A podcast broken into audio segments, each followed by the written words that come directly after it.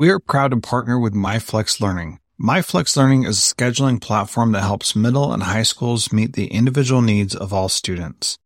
Students can easily create and manage time for flex blocks, win time, activity periods, RTI, counselor and teacher appointments, and so much more.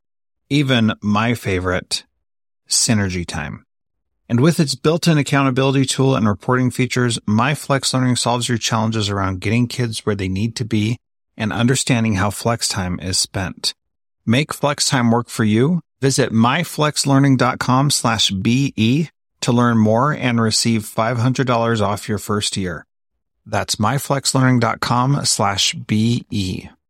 This B Podcast Network show is presented by IXL. IXL's all-inclusive online teaching and learning platform simplifies edtech needs and accelerates achievement in 95 of the top 100 U.S. school districts. IXL delivers personalized learning across a comprehensive pre-K-12 curriculum, including math, language arts, science, and social studies, and helps you assess student performance through actionable, real-time insights at every level of your school or district. This one solution performs work that typically requires dozens of tools. Want to find out why so many leading districts trust IXL? Visit IXL.com slash BE. That's IXL.com slash BE.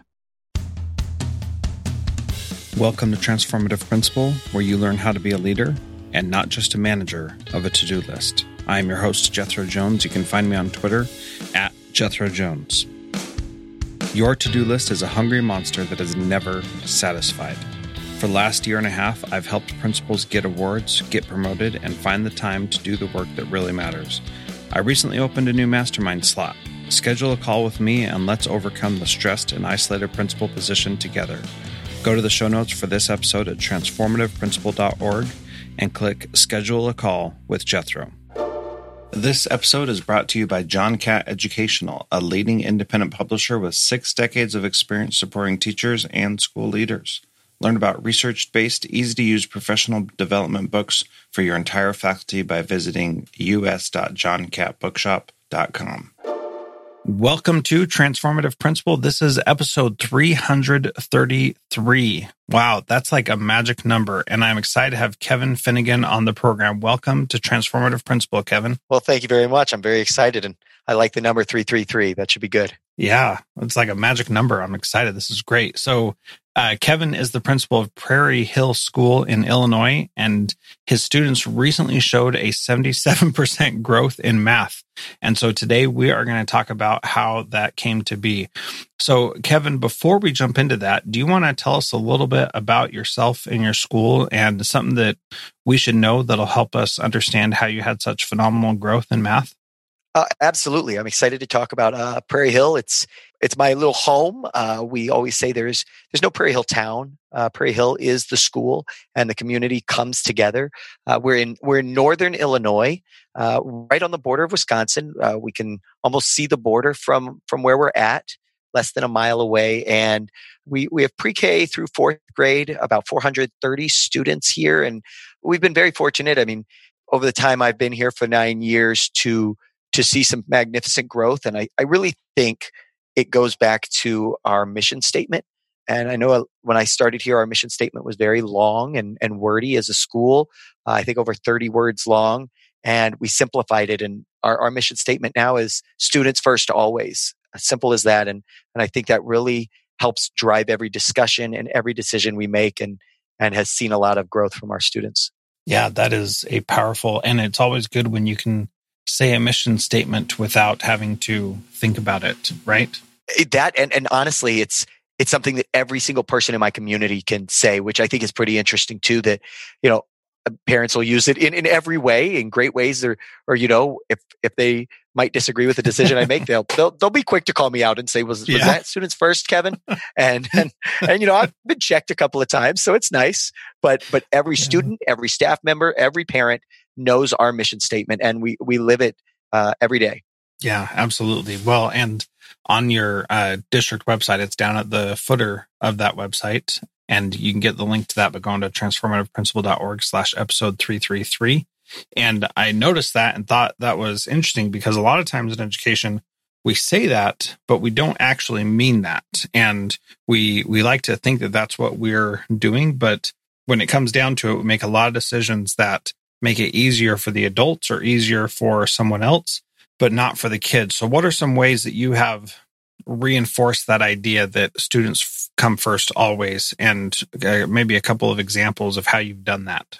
Well, we are a professional learning community and, and we definitely practice that fully where about seven years ago, we eight years ago, we we reformed our our schedule so that every day, uh, all of our grade level teams, which is about four grade four teachers per team per team, yes. So our fourth grade team, uh, third grade team, they have an hour of common collaborative time every day, and some of that time they're not collaborating, but but often they are as a group, and and the students are always the bring back where whatever we're discussing, we want to know, okay, but what's in it for the student why are we making this decision and in our in our math growth uh, that came up constantly in our in our training in whatever we were looking to develop it was bring it back to the student maybe this is difficult for us but if we see the payoff for the students in the end then it then it has great value yeah i think that's really valuable when you can as you said make the students the bring back that makes it so that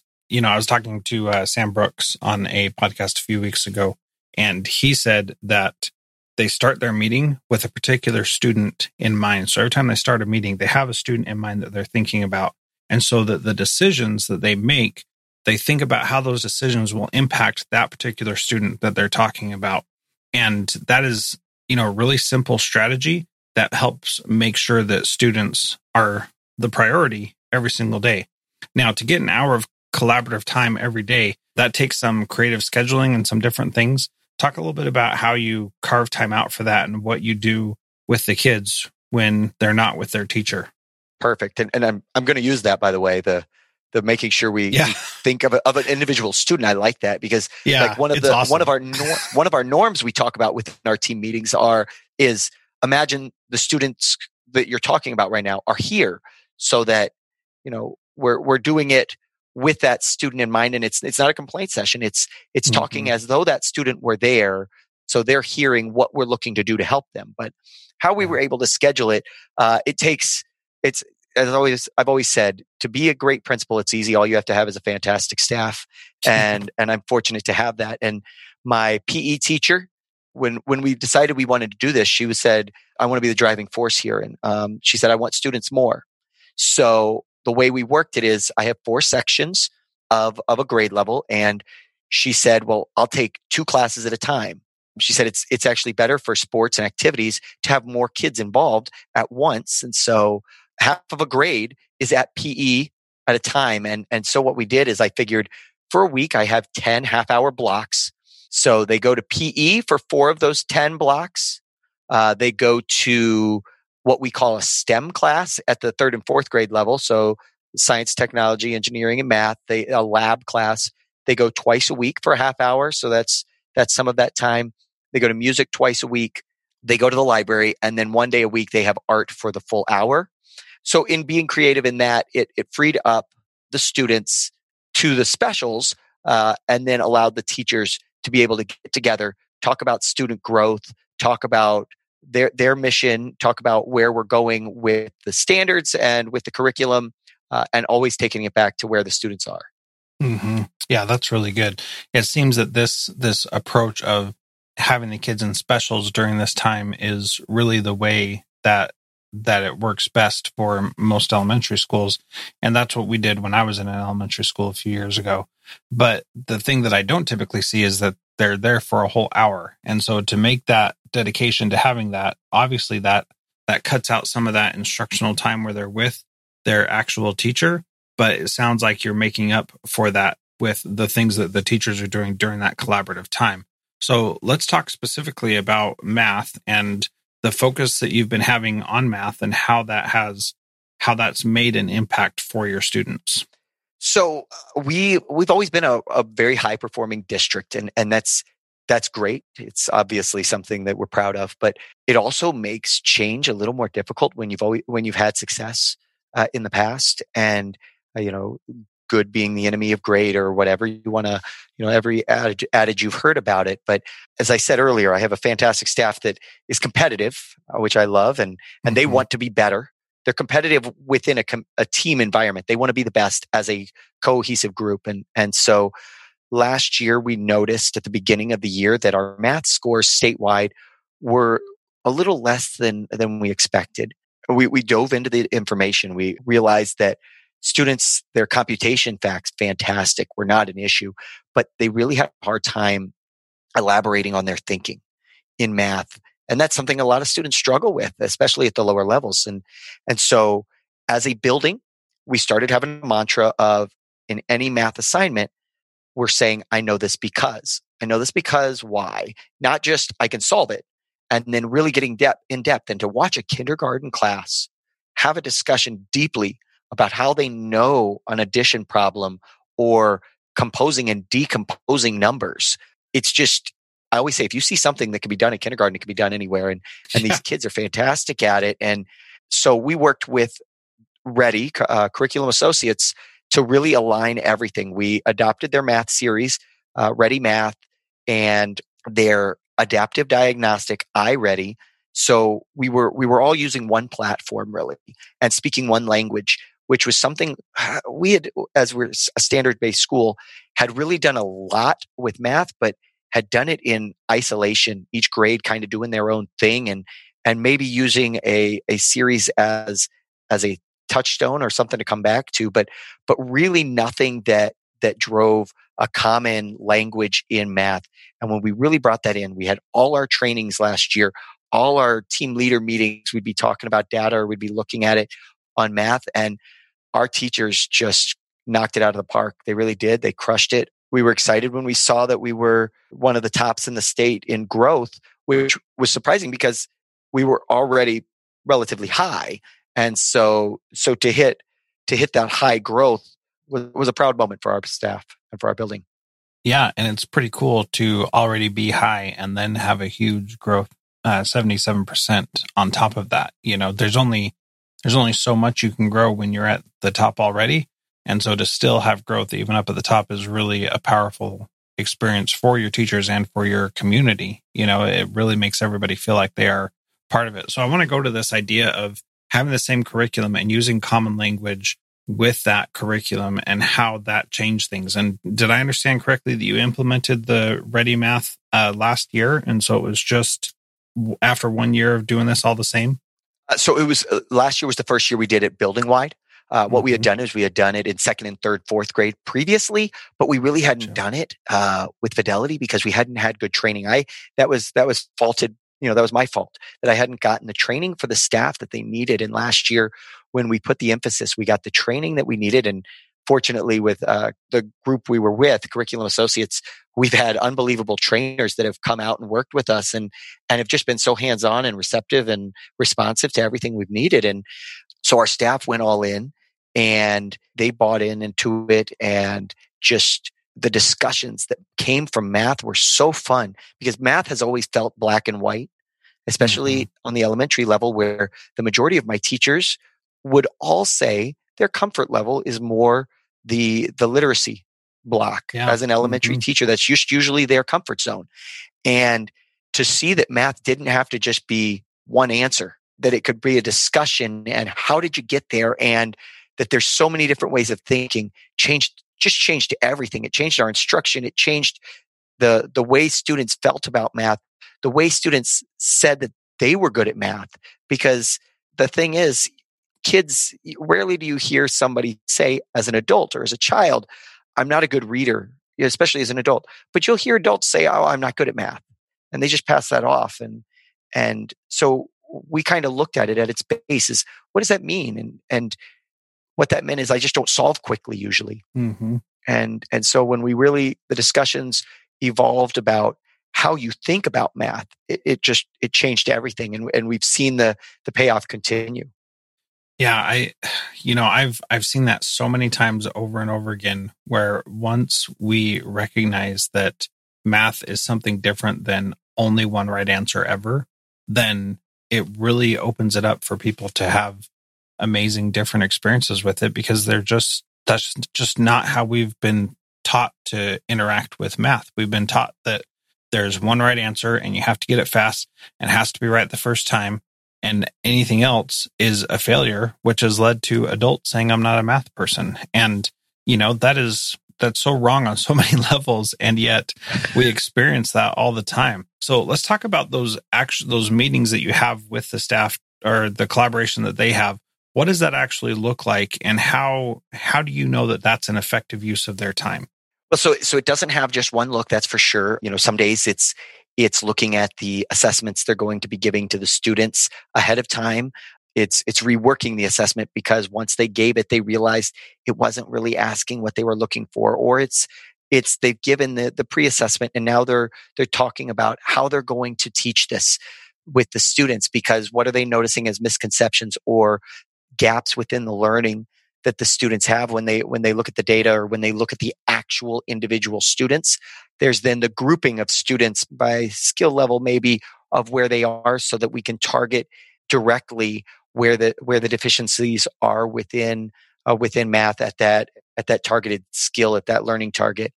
So they're hitting it from the assessment before it's being given or once it's given as a pre-assessment looking at that data to respond to it all the way to setting up that that post assessment or those many post assessments that are going to show us did the students learn? And I've got a sign in my office that was written by a student that says it's not about what you teach it's about what we learn. And so that's that's the mantra that we'll always hear is okay did they learn it? Did they learn it? Let's look at the data. Does it show that that they were able to to master what we've been instructing that's a great mantra. It's not about what you teach, it's about what we learned. John Catt Educational supports high quality teaching and learning by providing publications that are research based, practical, and focused on the key topics proven essential in today's and tomorrow's schools. Visit us.johncattbookshop.com to see the latest publications whose exciting ideas include overcoming the extrovert ideal in our schools, creating bottom up transformation that promotes buy in from all educators, and improving formal and informal continuous learning opportunities for teachers. These books, used by educators of all roles across North America and worldwide, amplify fresh, engaging voices with practical strategies to create transformative change. Learn more in our show notes. So, how long did it take you to start seeing the fruits of that labor? You know, you're you do a new initiative or a new curriculum or whatever, and there's expected to be some sort of time that it takes to learn it and then you can see whether or not it works. And in in a recent curriculum revision in my district uh, we saw pretty quick that the new curriculum did not work and and it was pretty disheartening because everybody was really bent out of shape that we put this time and energy into it and then it was not getting the results that we wanted. So how long did it take you to see this is working this is really Great. So for for Ready, it took we kind of had a, a fortunate situation that we're a standard reference school and we had already chosen our power standards. And so when we brought on Ready, which is so standard aligned, it was able to fit our needs. And so oh, our curriculum nice. was our, were our standards.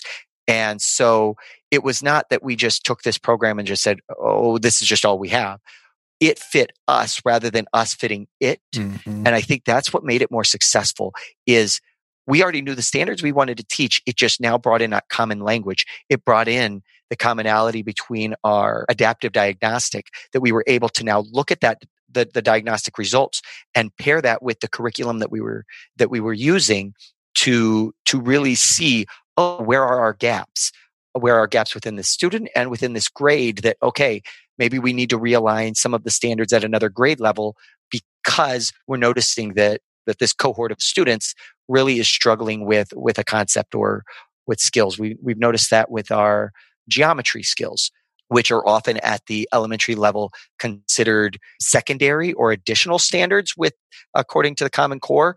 And we've noticed that because of that, they they often get that secondary or additional attention. And so we've had some gaps in that and, and we've been making adjustments uh, on the fly with, with things such as that.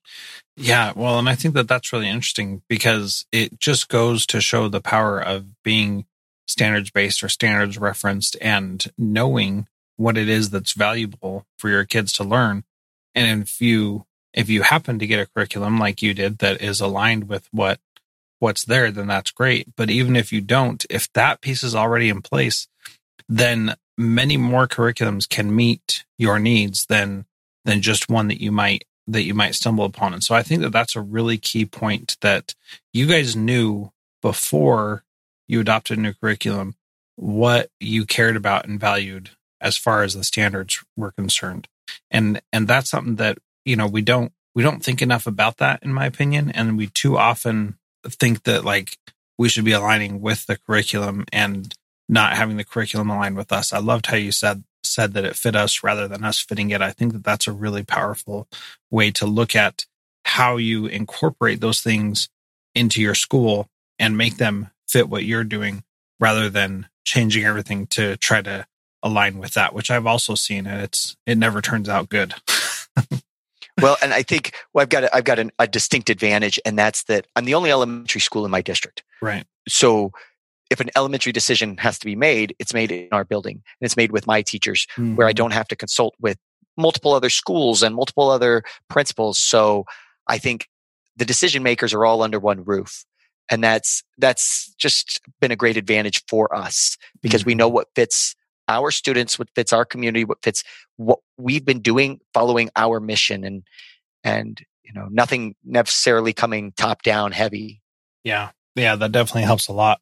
So the last question that I ask everybody is what is one thing a principal can do this week to be a transformative principal like you? Oh, uh, I don't know. I, I think, you know, I, will tell you what I love and, and whether it makes it transformative or anything, but I got a recommendation when I was going to become an elementary principal from a teacher at my middle school. And she said that when she was younger, that her principal really showed that he cared because he'd get her on her birthday and he'd spend a little bit of time with her. And I thought, well, that's great because my fear when I was a teacher was that I'm going to become a principal and I'm going to only deal with kids when they're in trouble and they're yeah. only going to be uh, with me when they're bad. And I thought, that's not who I want to be. And I have 432 students here. I want to get to know all of them and I want to get to know them personally.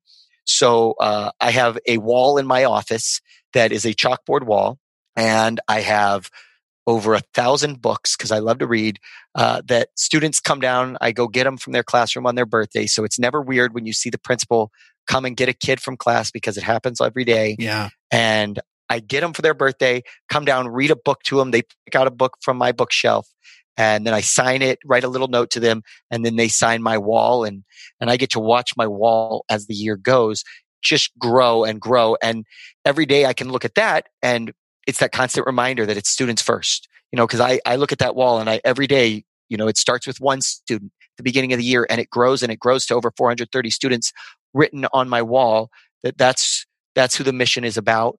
That's why we're we're making changes. That's why we're looking to grow, even when we're being successful already. When when my staff is saying they're eager for more, they're hungry for more, and they want to be the best, and and we look at that and and it just it drives us.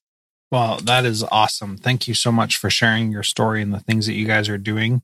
Again, you can get links to what we're talking about at transformativeprincipal.org slash episode 333. And thank you again, Kevin, for being part of Transformative Principal.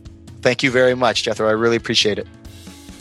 Thank you to our valued partner, John Catt Educational. If you are a leader looking to make transformative change, by providing yourself and your teachers with professional development that is research based and rigorous, yet easy to digest and full of practical strategies, check out the latest publications from John Catt.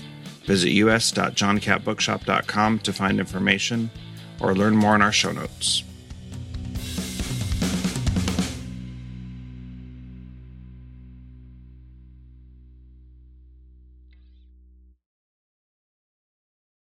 Do you want to simplify your school's technology, save teachers time, improve students' performance on state assessments?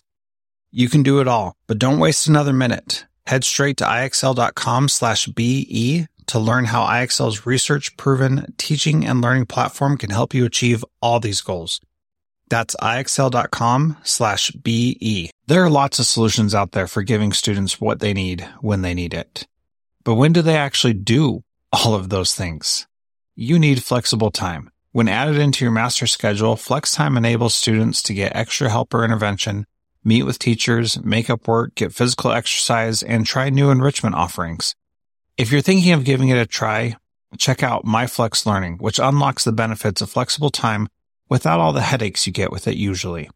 Its intuitive design and SIS integration makes implementation and training a breeze.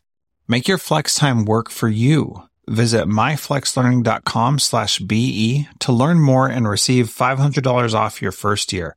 That's myflexlearning.com slash BE.